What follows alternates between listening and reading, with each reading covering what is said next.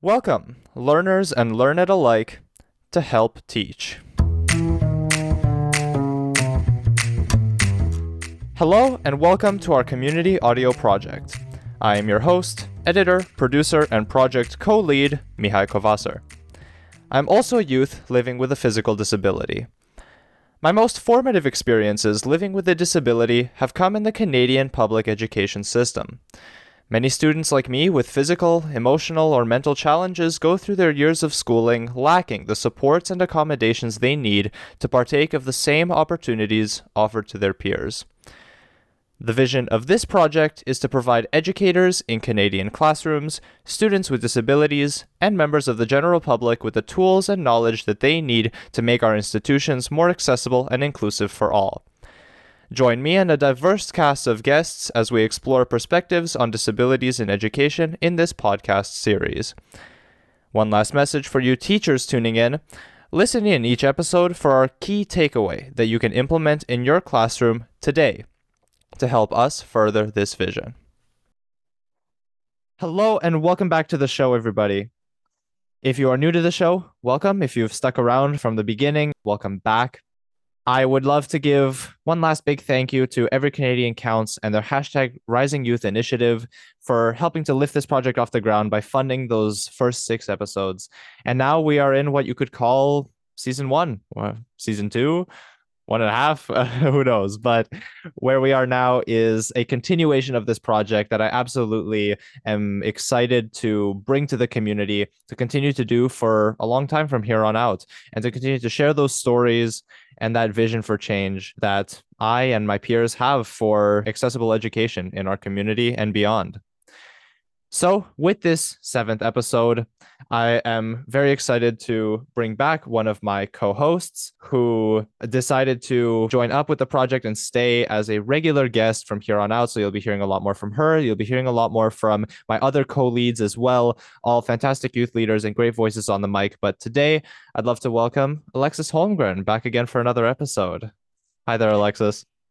Hi, Mihai. Thanks for having me. It's really great to be back in the future, you can expect, ladies and gentlemen, to hear more from educators in the community, administrators, and members of the public.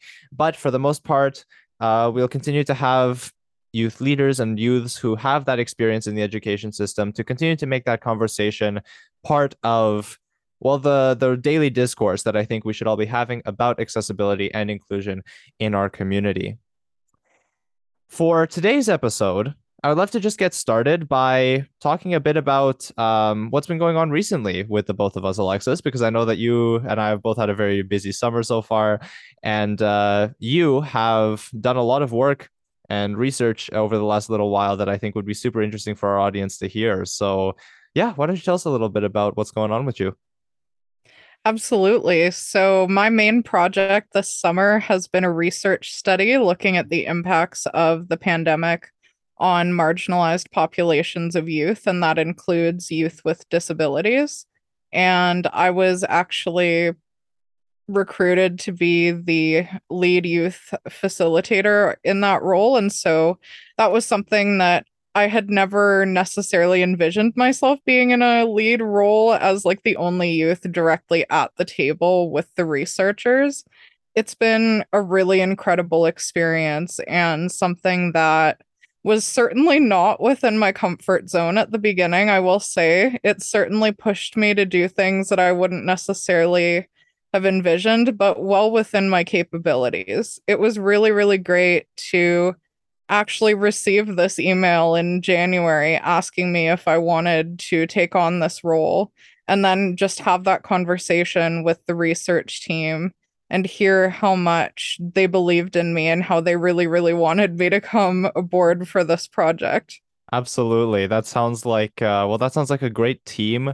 That sounds like really supportive individuals that want to have representation and knowledge at the table that fundamentally sort of underpin their research because that's that's super important, right? When you're doing uh, any kind of study or, or research project, you want to make sure that the knowledge you're starting with is from the source, right? So that's uh, that's really great to hear that they took that on. Absolutely. And it's been fantastic that with this study, even the data analysis that we're just starting to get into is all going to also be looked over from the youth perspective of youth who do have these lived experiences and who do have these identities. And so it's great to know that even the interpretation, the context, the way we're looking at things is going to be from the experience of youth who have that lived experience in their lives. And so that's really something that I think makes it different than other projects that I've been a part of, but in a really great way. Yeah, for sure. So, what groups exactly are you analyzing as part of your research? For sure. So, we are looking at youth in care, Indigenous youth, racialized youth, youth with disabilities, rural and remote youth, and LGBTQ youth. And so, a wide range of youth who face different challenges from being marginalized in different ways in society. Mm. And then for my position, I was specifically recruited as someone who has experience in more than one of those identities as well. Yeah, absolutely. So then this uh, work was based in Eastern Canada, am I right? It was a joint project between Bishop's University and Brock University, which are, of course, in Eastern Canada, and then the Students' Commission of Canada, which is a national organization of youth, youth led initiatives, and youth centered projects, things like that. And so, yeah, it's actually a national study, and it's been really awesome to also have that like geographical diversity and bring in those different mm. perspectives as well. Yeah, absolutely. So, what do you hope to achieve through this project? Um, I know we've we've talked before um, off uh, off mic or off camera, as you will, um, about the project and how it's going and what kind of data you're collecting. But uh, what do you what do you hope to achieve from it? What kind of data uh, are you getting, and where do you want to put it to use once the project's over? Yeah, that's a great question. So the main focus here is to gather youth voices especially those that ordinarily aren't heard. A lot of times, youth from any of these communities have a really hard time being heard by people in positions of power because it just is not seen as the majority. It's often not prioritized. And so we're looking to collect large numbers of those voices and then uplift those and then bring their recommendations to people in decision making roles and policymakers so that then this research paper and their recommendations can actually hopefully be implemented and considered in future policies and emergencies in the future. Wow, that is a really impactful uh, vision to have. And I think, uh, well, I'm very excited to see where that takes you because, you know, to be able to take direct data and um, sort of integrate it into policy making decisions and work from the top down like that is not the easiest thing to do, right? And opportunities are few, I think, for us to be directly involved uh, in doing that. So, well, first of all, congratulations. And uh, second of all, I do look forward to seeing where that takes you. Thank you so much. You know, one thing that I kind of want to grab onto from this and and talk about for the remainder of the episode is you were talking about the fact that you're working on a research team, right? And the fact that as part of research, you have a variety of voices at the table. You have a wide demographic scope.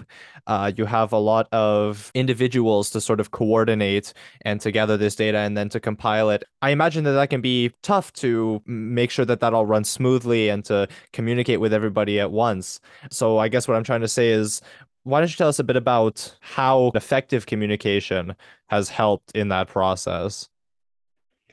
For sure. Effective communication has been huge. And from the beginning, the lead investigator or the lead researcher on this study has been really open with us and has said, okay, if something isn't working, let me know. And she, when she asks for our feedback, she honestly wants like the real opinions. If she's asking me to pass on youth voice, she wants to hear what the youth actually said, not like what she wants to hear or what sounds good. And so it's even affected change. Like from the beginning, we had a different way of like giving out the survey and then I did a in-person data collection session in Prince Edward Island in a rural community and the youth there were very helpful with expressing their voices and letting us know like where we could improve on things, where things weren't necessarily resonating, where they weren't really sure what was going on with some of the questions. And so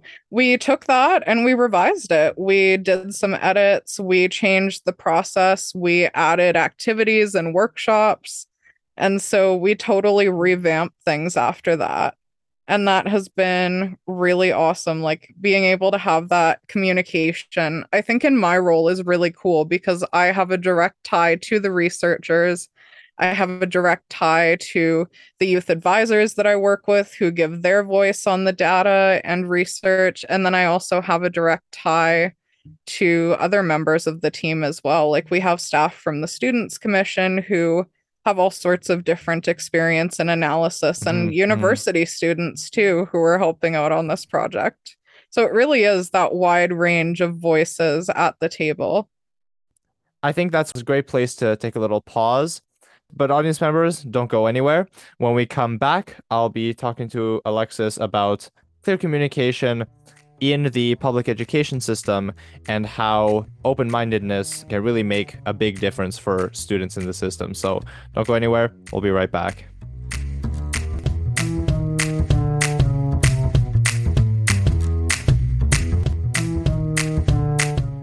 Welcome back. You're listening to Help Teach. I am here talking to Alexis. We're on a bit of a subject about your research and your work and how communication is really important for um, that work to run smoothly. And I kind of want to take that in the direction of our experiences in education because I don't imagine that it was always so smooth for you moving from school into the workforce and into uh, research opportunities, and that communication wasn't always that good. For sure. So, I spent the first seven years of my education in the public school system, and communication there was a bit more challenging. When I was in grade seven, my mom had a medical emergency and was in the hospital for the first several months of that school year. And that was really, really challenging.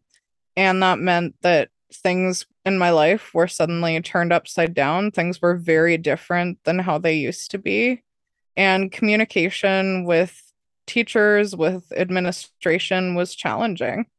I had been in band the year before, for example, and I loved it. It was great. Like I loved playing the tuba, but I just couldn't commit the hours to being at school very early in the morning all the time when I needed to be spending that time either at home helping taking care of my younger brother or like at the hospital with my mom mm-hmm. once she was mm-hmm. finally moved to our local hospital. So I just couldn't commit the time. So I thought I was doing the right thing by like talking to my band teacher, talking to the principal. My dad came in with me, explained the situation. We discussed why I was stopping. We thought it was a good conversation. And then later, unfortunately, this teacher would talk about me in the hallway where I could hear and would say, like, I don't understand why she quit. She could have just done better if she put in the effort or things like that. And it just, I think that really, really hurt, especially with the circumstances that were going on. And because mm-hmm. I had mm-hmm. thought that it was like a clear communication, I really had yeah. thought that was something that we had looked at. And then moving to online school, things were a bit challenging at first in some respects. Like, for example, one of the classes that I needed to take just because of the type of school I went to required for assignments that you drew multiple pictures by hand to kind of explain vocabulary words. Mm. And for me, with my disabilities, writing is something that is really physically difficult for me and something that some days I can't do at all because of pain. And so that was something that we talked about at parent teacher interviews. We had that discussion. And then I think it was kind of having that in person discussion, explaining the situation, and really like having the teacher understand that I wasn't looking for like a way to just not do the schoolwork. All I wanted was a different way to approach the assignment that didn't mean that I was going to be in like severe pain or just not be able to do it. Mm-hmm, and so we mm-hmm. modified it. And then I was able to either like pull pictures online that were abstract and I could explain the meaning of, or I could just explain the meaning in words using like my speech to text program. Yeah. And so- yeah. And that was really great as well. Yeah, absolutely. And you know, that kind of those kind of accommodations, they they're not easy to come by, but it all starts with that conversation, right? Um, I, I don't think that it could happen without clear communication. I think we we all have some stories in the back pocket, but I think you know the one that I refer to fairly often comes from my middle school experiences as well, where there was a trip that was supposed to happen um, to Quebec for it was sort of a merit based application program whereby it was not only a trip for fun, but it was for education, and you had to prove, you know, that you were responsible, that you were able to, uh, and willing to take on the work associated and to be part of that group, right? Um, and I thought that this would be a great opportunity to sort of explore. I knew that it would be difficult because at the time I was less independent when it comes to mobility. I didn't quite have the same confidence that I do now, but I thought, hey, worth a shot, right? Um, and as it turns out, without any kind of line of communication, one of the instructors on the review committee um, pulled my application from that pool. So just without notice, without talking to my family, to myself, to or even to the other people on the committee, my application was simply pulled from the pulled from the group, and it wasn't reviewed just on that one teacher's consideration, right? And I mean, I think for any kind of uh, experience that people might have in the workforce or anything, that sounds ridiculous, let alone um, for students in education. And I think, again, had that line of communication been accepted to talk about what are the options, what are the, what can we do to adapt this, could have ended up uh, a lot more, you know, a lot more appropriate than that. I think I, who knows, could have ended up going right. So, um, and that sparked a lot of discussion and i think it it continues to be a, a driving factor today for me um, to make sure those conversations happen. Absolutely.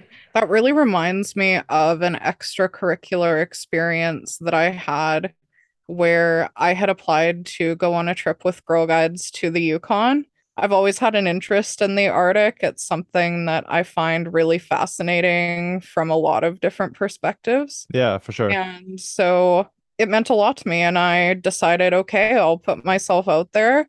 I will put in this application.